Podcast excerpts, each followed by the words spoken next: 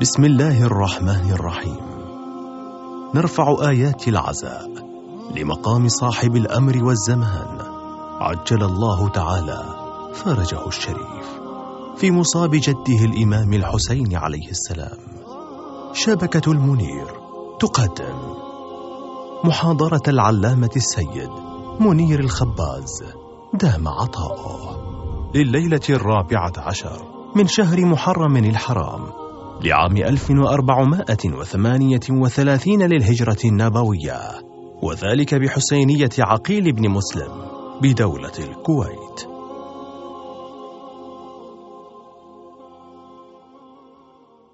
صلى الله وسلم عليك يا رسول الله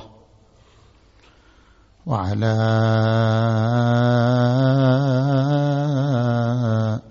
أهل بيتك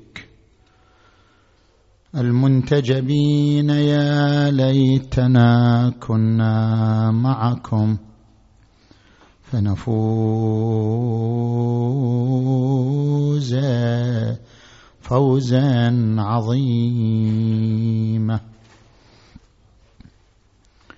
أعوذ بالله من الشيطان الغوي الرجيم. بسم الله الرحمن الرحيم.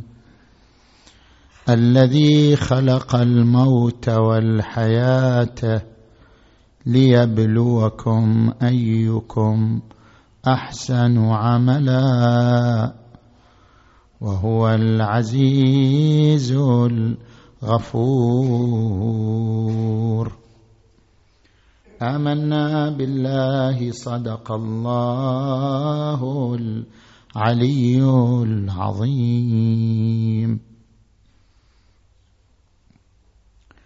انطلاقا من الآية المباركة نتحدث في ثلاثة محاور. المحور الأول في تفسير هذه الفقرة، خلق الموت والحياة. هنا يتبادر للإنسان سؤال: كيف يخلق الموت؟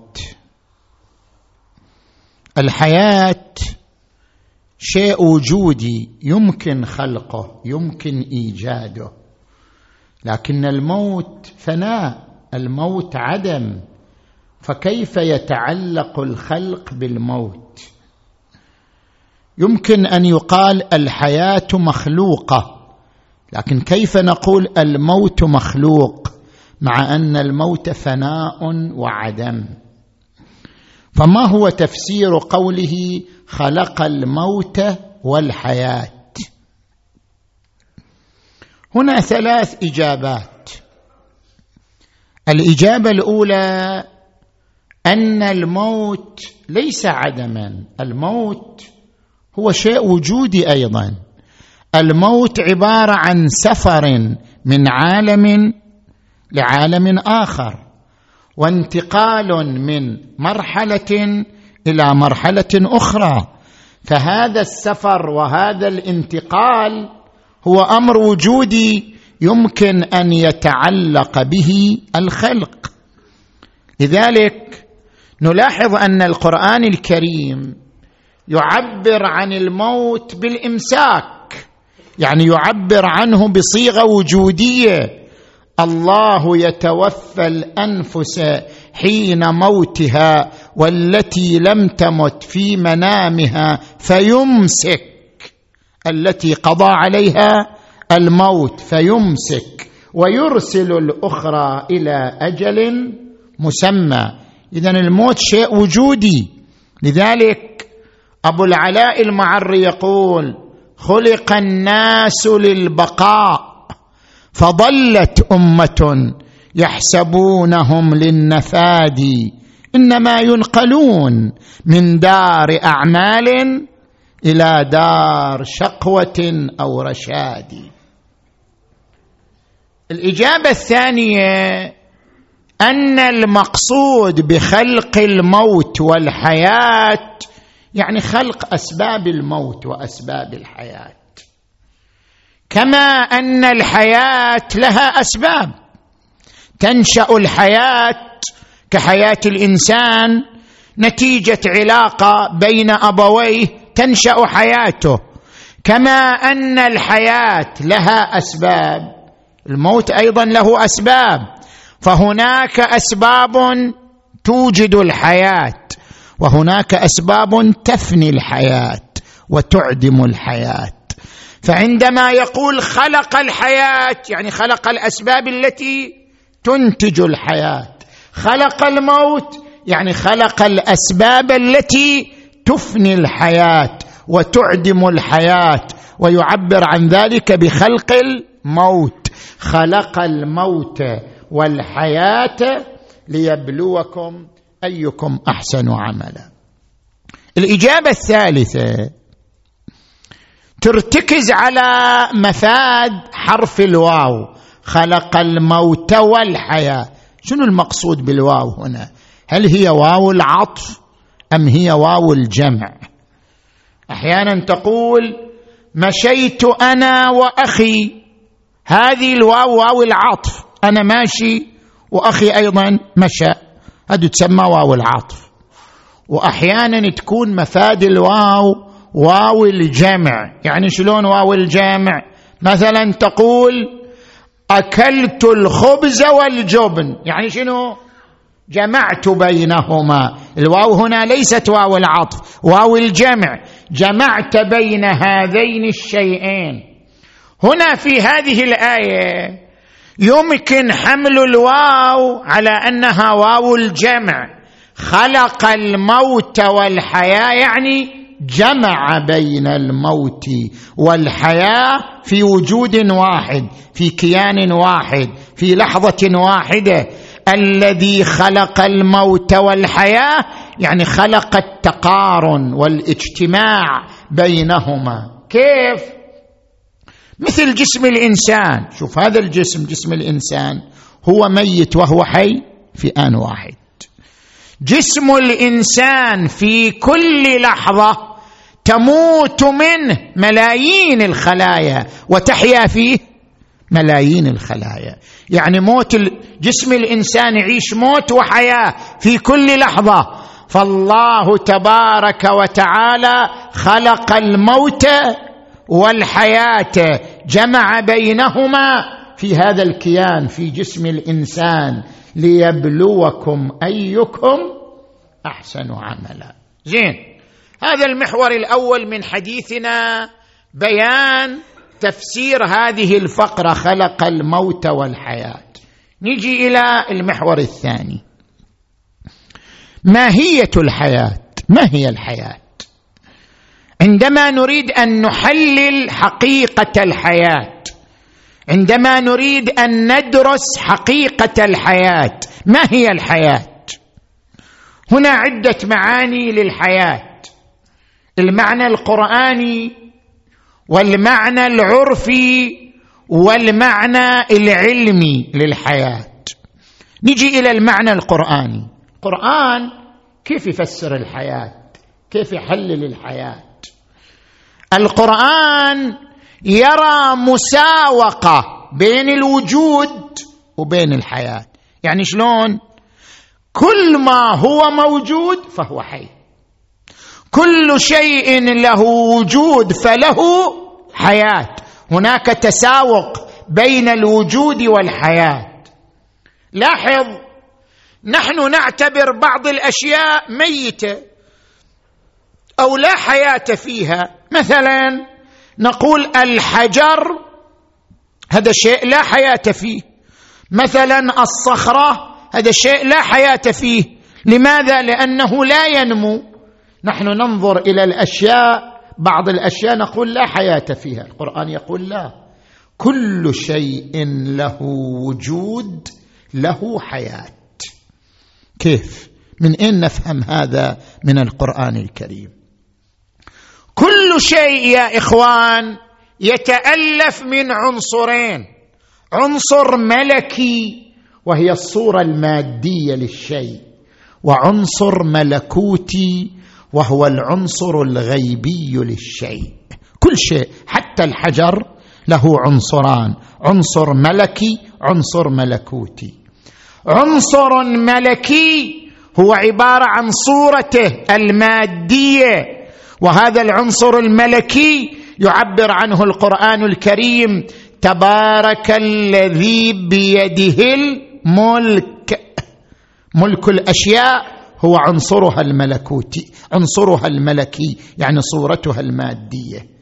ويقول في آية أخرى: فسبحان الذي بيده ملكوت كل شيء، يعني كل شيء إلى ملكوت أيضا، له عنصر ملكوتي. وهو العنصر الغيبي الذي يربط الشيء بربه، يوجد علاقة بين الشيء وبين خالقه.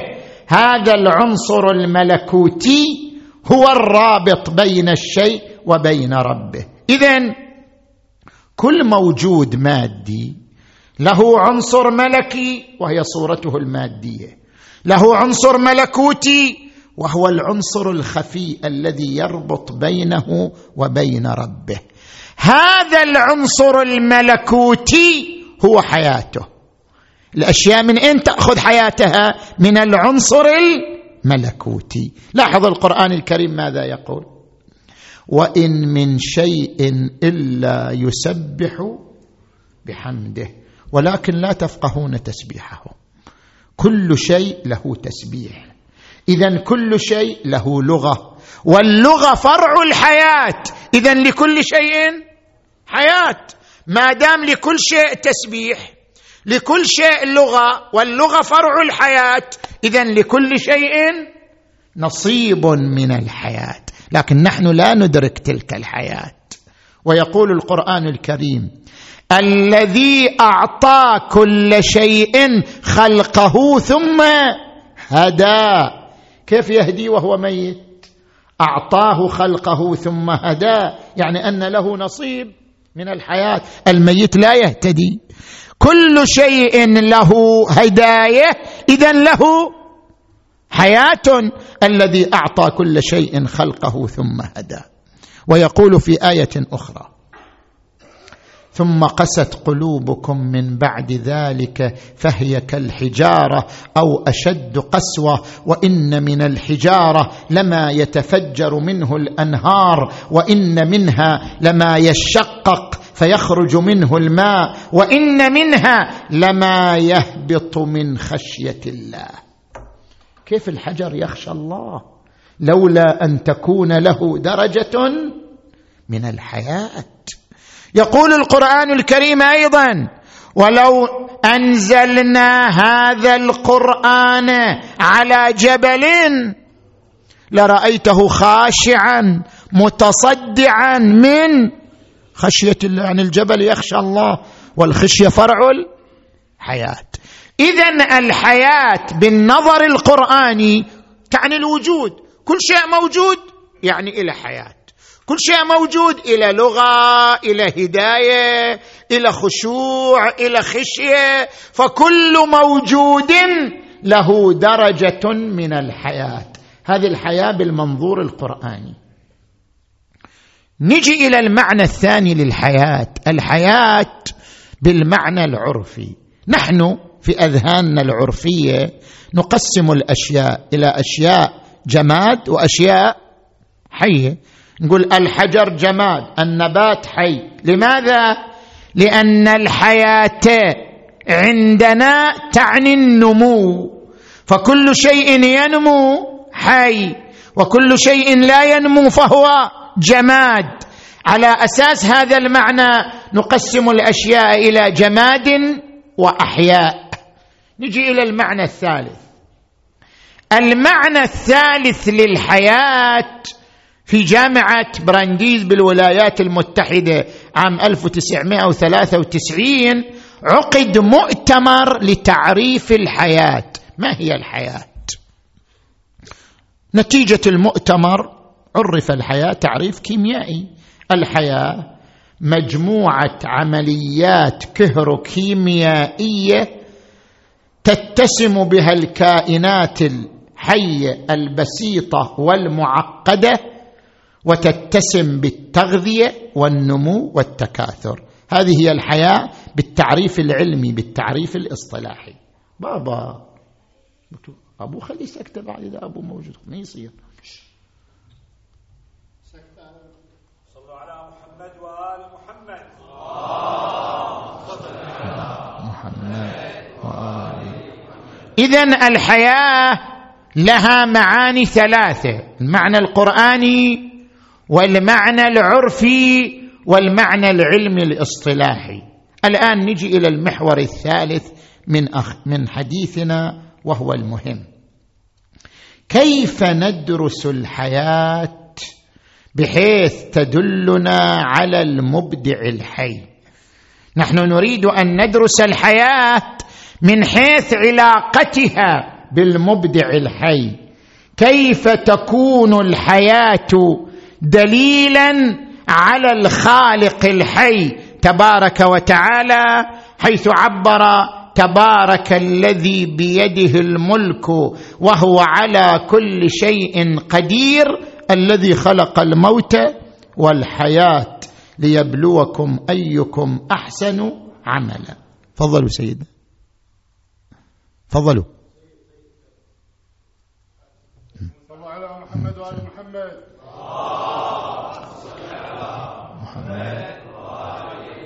الحياة تتألف من عنصرين: عنصر بيولوجي وعنصر جوهري، وكلا العنصرين يدلان على الخالق الحي. عندما نأتي للعنصر البيولوجي، كيف ندرس الحياة دراسة بيولوجية تدلنا على الخالق الحي، مثل أي يعني أي لوحة، شوف لوحة فنية معلقة على الحائط، هذه اللوحة كيف ندرسها؟ ترى ندرسها دراسة بيولوجية، ترى ندرسها دراسة جوهرية. إذا أردنا أن ندرسها دراسة بيولوجية، ندرس الخصائص المادية للوحة، ما هي الأصباغ المستعملة في اللوحة، ما هي الخطوط المستخدمة في اللوحة، الحائط من أي نوع، حائط مثلا حديدي، حجري، خشبي، قماش. عندما ندرس الخصائص المادية للوحة، هذه دراسة مادية، دراسة بيولوجية. لكن عندما ندرس اللوحة من حيث مضمونها، ماذا تعني هذه اللوحة؟ ما هي المضامين التي أراد الفنان أن يوحيها من خلال اللوحة؟ ما هي المشاعر التي تتجلى من خلال هذه اللوحة للفنان؟ هذه تسمى دراسة جوهرية. الحياة أيضا التي نعيشها، تارة ندرسها دراسة بيولوجية مادية، وتارة ندرسها دراسة مضمونية جوهرية. نجي إلى الدراسة الأولى: كيف ندرس الحياة دراسة بيولوجية لكن تدلنا على وجود الخالق الحي تبارك وتعالى. الخلية الحية لها نمطان: نمط ظاهري ونمط جيني. النمط الظاهري هو المساهم في لون البشرة، طول القامة، وظائف الأعضاء، هذا نمط ظاهري ما يعنينا. النمط الجيني هو الذي يعنينا.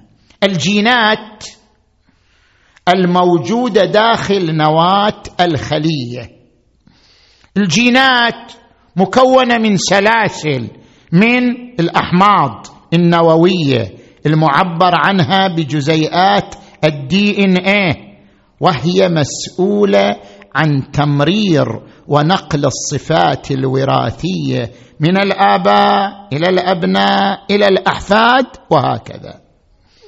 هذه الجينات لو تأملنا فيها كيف نصل بها إلى الدلالة على الخالق الحي، عندنا ثلاث نواحي.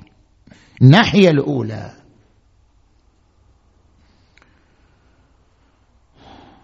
طول سلسلة الدي إن إيه، يعني إذا جئ لأصغر خلية، أصغر خلية من هذه الخلايا، أصغر خلية طول سلسلة الدي إن إيه في هذه الخلية اثنين متر فاصلة صفر أربعة.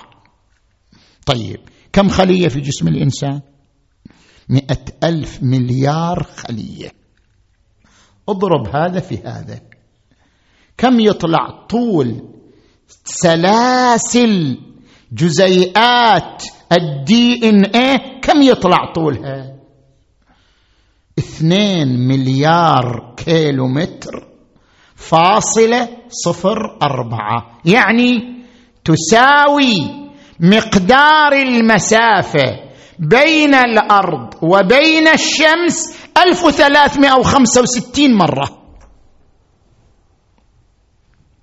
إذا إنسان يريد يقطع المسافة بين الأرض، طبعا ما يمكن للإنسان قطعها، لكن لو قدر، إذا إنسان يقطع المسافة بين الأرض والشمس ألف وثلاثمئة وخمسة وستين مرة، يحتاج إلى اثنين مليار فاصل صفر أربعة مليار كيلومتر. كل هذا مستودع في الخلية الحية في جسم الإنسان. أتحسب أنك جرم صغير وفيك انطوى العالم الأكبر؟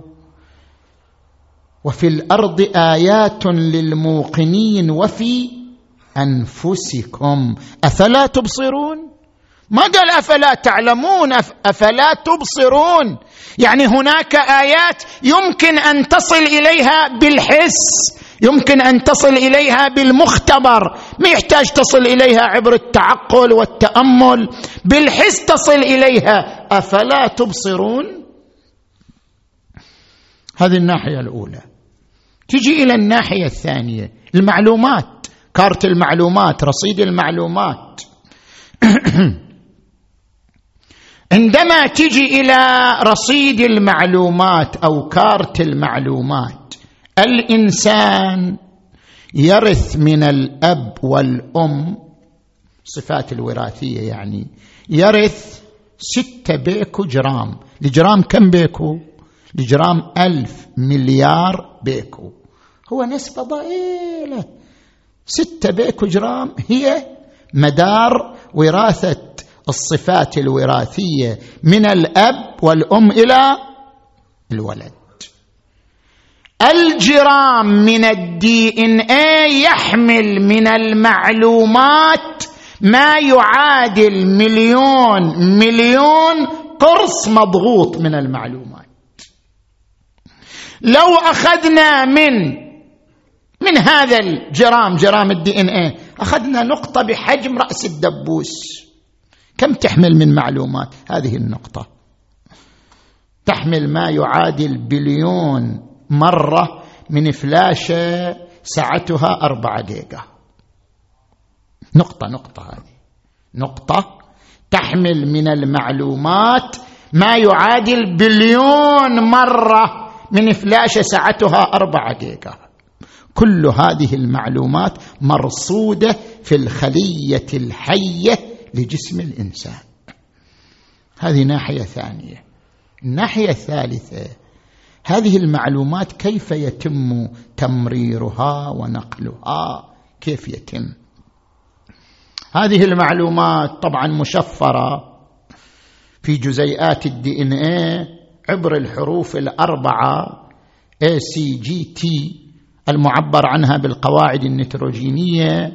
هذه الحروف الأربعة هي المساهمة في تمرير هذه المعلومات إلى أن تصل إلى إنشاء وتوليد البروتين. كيف تتم العملية؟ الجينات تنتقل منها المعلومات إلى الربزومات عبر رسول مرسال بينهما وهو الحمض النووي. ربزومات تستقبل المعلومات، تفك الشفرة، تستخدم المحتوى المعلوماتي، ثم تستخدم الحمض النووي نفسه لتوليد البروتين. البروتين هو الذي يقوم بتوزيع الوظائف على أعضاء الجسم كلها. فلاحظوا، هذه النواحي عندما ندرسها مجموعا هل يمكن أن تنشأ صدفة؟ هل يمكن أن تنشأ من مادة عمياء لا عقل لها ولا إدراك؟ بحسب دليل حساب الاحتمالات هذا الأمر غير ممكن. دليل حساب الاحتمالات يقرر كلما تراكمت الظواهر وكلما تراكمت الأرقام التي ترشد إلى وجود مبدأ للحياة ومصدر للحياة يحصل تناسب عكسي بين فرضية نشأ هذه الظواهر من مصدر حي وفرضية نشئها من الصدفة أو المادة العمياء.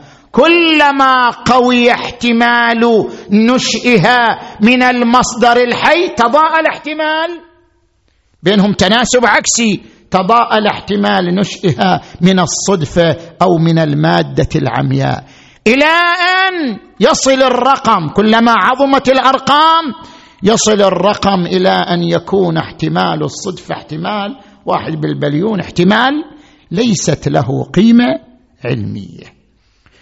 إذن مجموع الظواهر البيولوجية للخلية الحية ترشدنا إلى أنها إبداع من الخالق الحي جل وعلا الذي خلق الموت والحياة ليبلوكم أيكم أحسن عملا. سنريهم آياتنا في الآفاق وفي أنفسهم حتى يتبين لهم أنه الحق. أولم يكف بربك أنه على كل شيء شهيد. نجي إلى الدراسة الثانية، الدراسة الجوهرية. قلنا الحياة لها عنصر بيولوجي ولها عنصر جوهري. جوهر الحياة يتمثل في الحياة الإدراكية للإنسان. خل ندرس حياة الإنسان، خل ندرس شخصية الإنسان، بما يتميز الإنسان على غيره. الإنسان يتميز على غيره بالقدرة الإدراكية. وماذا يعني التميز بالقدرة الإدراكية؟ لاحظ معي، القدرة الإدراكية لدى الإنسان، للقرآن يركز على هذه القدرة الإدراكية. فبشر عبادي الذين يستمعون القول فيتبعون أحسنه، لأن لديهم قدرة إدراكية. أولئك الذين هداهم الله وأولئك هم أولو الألباب الذين يذكرون الله، يقول في آية أخرى قياما قعودا وعلى جنوبهم ويتفكرون في خلق السماوات والأرض ربنا ما خلقت هذا باطلا سبحانك فقنا عذاب النار. القدرة الإدراكية لدى الإنسان لها سمات ثلاث كما ينص عليها علماء النفس. المدرسة الاستبطانية في علم النفس تشرح وتحلل القدرة الإدراكية للإنسان. السمة الأولى القدرة على التغيير. الإنسان هو الكائن الوحيد القادر على التغيير، القادر على البناء، القادر على تأسيس حضارة. نعم، الكائنات الحية لها مجتمعات. القرآن الكريم يقول وما من دابة في الأرض ولا طائر يطير بجناحيه إلا أمم أمثالكم ما فرطنا في الكتاب من شيء. أما هذه المجتمعات لا تقدر على التغيير، هي مجتمعات ذات تشكيلة معينة لا تتغير. الإنسان قادر على تغيير مجتمعه، الإنسان قادر على بناء حضارة وبناء كيان اجتماعي مختلف، هو الوحيد القادر على ذلك. من أين أتت هذه القدرة؟ من المادة؟ من الصدفة؟ من إن جحنا نقارن بين مخ مخ الإنسان العادي ومخ إنشتاين، هل يختلفون في الخصائص المادية؟ أبدا أبدا لا يختلفون. الجميع يتكون من بروتينات ونيترونات والكترونات، يعني المواد الأولية هي هي واحدة. لماذا هذا يمتلك عقلا تغييريا، عقل بناء، وهذا لا يمتلك؟ هذا دليل على أن جوهر الحياة لا تولده المادة، جوهر الحياة لا تولده الصدفة، وإلا فالمادة مشتركة بين هذه الأدمغة وهذه المخوخ كلها، لكن هذا المخ يتميز بقدرة إدراكية على المخ الآخر. من أين أتت؟ نجي إلى السمة الثانية، القدرة على التحكم. إيش معنى القدرة على التحكم؟ أنت عندما تصمم جهاز، الجهاز حتى يبقى يحتاج لأربعة عناصر: صنع، طاقة، برمجة، صيانة. ما يستمر الجهاز إلا بهذه الأربعة العناصر. كل جهاز يحتاج إلى هذه الأربعة العناصر من خارجه: صانع يصنعه، مصمم يبرمجه، طاقة تمد إلى من جهة أخرى، صيانة تأتيه من جهة أخرى، وهكذا. أما الإنسان فهو جهاز يمتلك التحكم في هذه العناصر الأربعة بشكل واعي ومدرك، وهذا من سمات القدرة الإدراكية لدى الإنسان. كيف؟ شوف، لاحظ، هذا الإنسان يصنع، طبعا هو ما يخلق حياة، لكن يصنع مولودا حيا. هذا يصنعه عن وعي، مو مثل بقية الحيوانات، يصنع الحياة عن وعي وإدراك. لذلك يخطط إلى ولده، يخطط إلى نسله، يخطط إلى ذريته بشكل معين. القدرة على الصنع، القدرة على تجديد الطاقة. الإنسان بوعيه يختار الغذاء المناسب في الظرف المناسب بالطريقة المناسبة ليجدد طاقته بدنه. الإنسان يتحكم في البرمجة، يبرمج عقله بالمعارف والأفكار التي تصب في تخصصه، التي تصب في طريقه. الإنسان يتحكم في صيانة جسده بالطرق التي يحفظ بها حياته. إذن الإنسان ليس كسائر الأجهزة وليس كسائر الكائنات الحية، من قدرته الإدراكية أنه يقتدر على التحكم في عناصر البقاء، في الطاقة، في الصنع، في البرمجة، في الصيانة.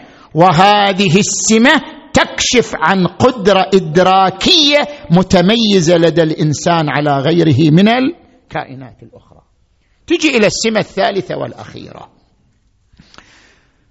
أن تعمل أجزاء الجسم وأجزاء العقل كوحدة واحدة عن وعي وإدراك.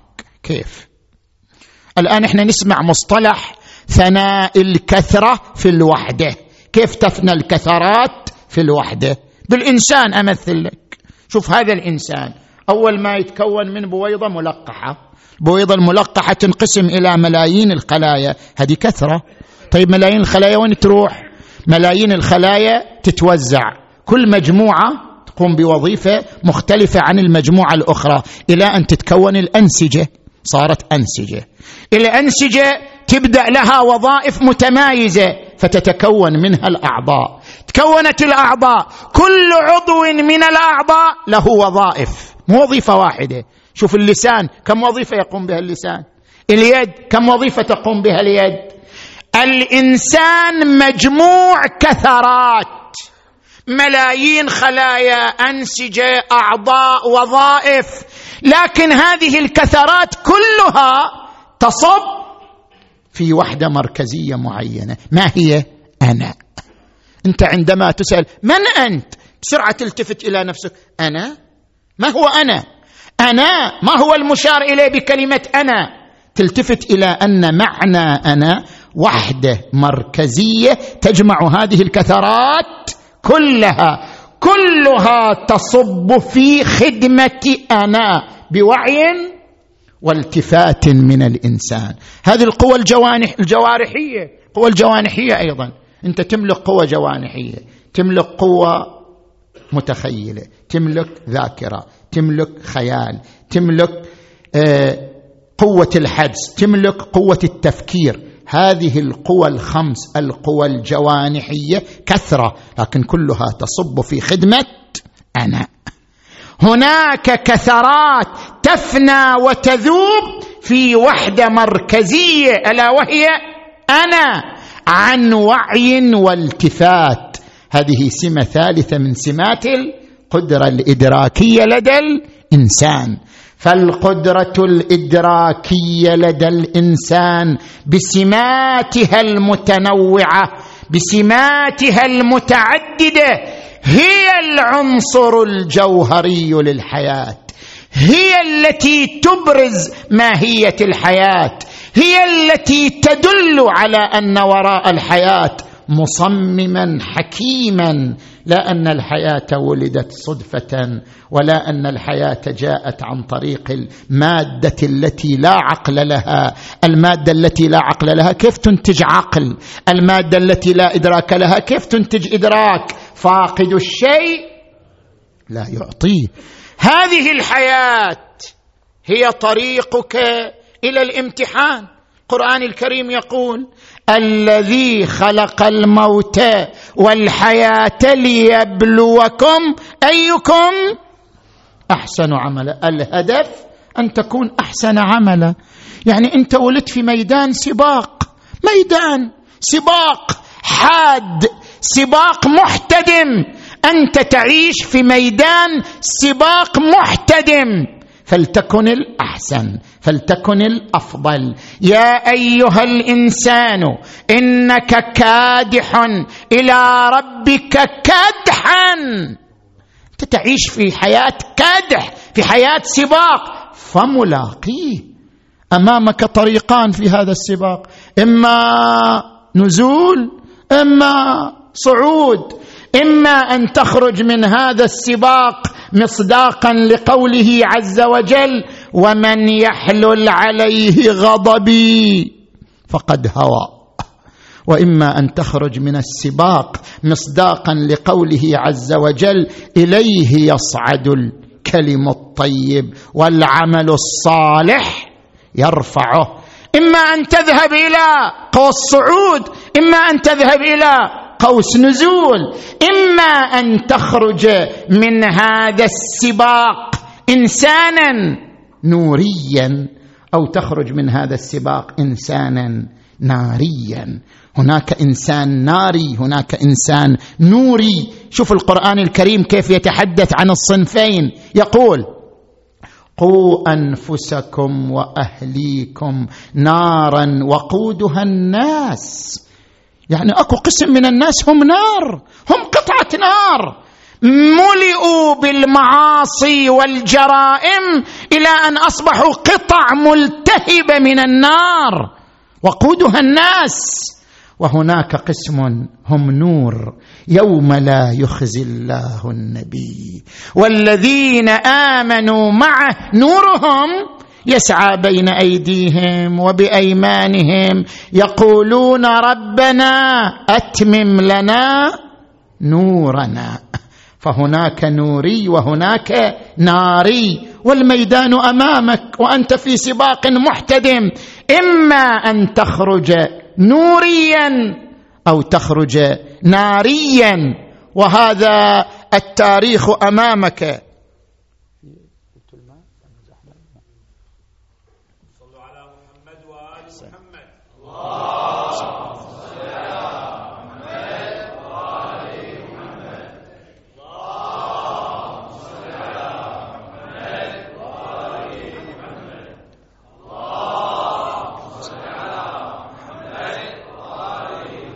والتاريخ أمامك، التاريخ نماذج مملوء بنماذج نورية ونارية. عمر بن سعد والحر بن يزيد. عمر بن سعد الذي كان قريبا من بيت الإمامة، قريبا من البيت العلوي. عمر بن سعد يتحول في لحظات إلى إنسان ناري يصر على قتال الحسين ويقول: يقولون إن الله خالق جنة ونار وتعذيب وغل يدين، فإن صدقوا فيما يقولون إنني أتوب إلى الرحمن من سنتين. والحر بن يزيد الرياحي يتحول إلى الإنسان النوري إلى يوم العاشر، إلى أن استعر القتال. قال يا ابن سعد أمصر أنت على قتال هؤلاء؟ قال نعم، قتالا أهون أن تطير الرؤوس وتقطع الأيدي. وإذا بهذا الرجل تصيبه ارتعاشة التوبة، لحظة الإنابة، لحظة الرجوع إلى الله. إني أخير نفسي بين الجنة والنار، والله لا أختار على الجنة شيئا أبدا. وأقبل إلى الحسين وناب على رجلي الحسين عليه السلام، وقال فيه الحسين مقولته المشهورة: صدقت أمك حين سمتك حرا، أنت حر في الدنيا وسعيد في الآخرة.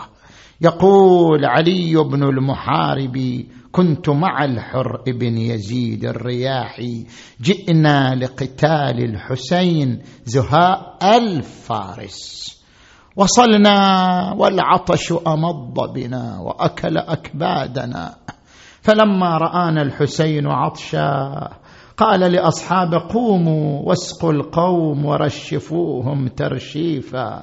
قام أصحاب الحسين يسقون المقاتلين أعداءهم، يسقونهم الماء، يرشفونهم. علي بن المحارب آخر من وصل، الأصحاب مشغولون بسقي القوم، من يسقيه؟ قام إلي الحسين بنفسه، أقبل إليه قال أنخث، قال اخنث السقاء، فلم أفهم كلامه. قال أنخ الراوية، فلم أفهم كلامه. ففتح فم القربة ورفعها بيديه الشريفتين وسقاني وسقى فرسي. الله أكبر يا أبا عبد الله، قلبك قلب الرحمة، قلب العطف، قلب الرأفة، يوم بيوم يا أبا عبد الله. اليوم أنت تسقي القوم ماء، ويوم عاشوراء وإذا به يفحص برجليه في التراب. حرارة الشمس، حرارة السلاح، حرارة الدماء، حرارة الجراح، ما بقي في جسمه عضو سالم وهو يئن أنينا في حر رمضاء كربلاء. أين جدي محمد المصطفى؟ أين أبي علي المرتضى؟ أين أخي الحسن المجتبى؟ فما سقوه قطرة من الماء. ساعد الله قلوب النساء الذين حملن حوله من كل جانب ومكان. يقول حج هاشم الكعبي: فواحدة تحن علي وأخرى تفديه وأخرى تقبله وأخرى على خوف تلوذ بجنبه وأخرى لما قد نالها ليس تعقل. بعد حال زينب: وجاءت لشمر زينب ابنة فاطم توبخه في أمره وتعذله. أيا شمر هذا حجة الله في الورى، أعد نظرا يا شمر إن كنت تعقله. والد قله قله يا شمر بالله دخلي دخلي ما شاف من الطبرات يكفيه. إيه والله ما شاف من الطبرات يا يا يا يا يكفي تشوفه يلوج ما غير النفس بيه، عينه ناب يفتحها ويغمر. يا خايب خل اخوي حسين ساعة اغمض له ومد له الموت باعه. ما هو شمامة الحلوة طباعه دي خلي براح روح حسين تظهر. واحنا تلات شم كسر اللي بضلعه يا اخويا الما طبع يشبه الطبعه وغابت روحه وفزت ودعه. ايه والله غابت روحه وفزها يا يا يا يا توايدعا يا يا ولن راسه براس الرمح.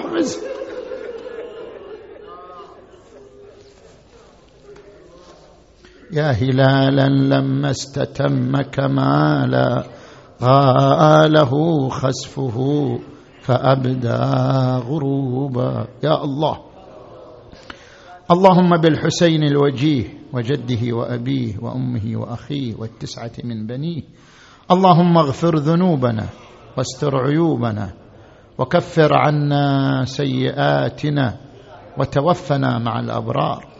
اللهم تقبل أعمالنا واشف مرضانا ومرضى المؤمنين والمؤمنات واقض حوائجنا وحوائجهم. وفق المؤسسين والمؤمنين والمؤمنات لما تحب وترضى. اللهم كن لوليك الحجة ابن الحسن صلواتك عليه وعلى آبائه في هذه الساعة وفي كل ساعة وليا وحافظا وقائدا وناصرا ودليلا وعينا حتى تسكنه أرضك طوعا وتمتعه فيها طويلا برحمتك يا أرحم الراحمين. وإلى أرواح أموات المؤسسين والمؤمنين والمؤمنات الفاتحة تسبقها الصلوات.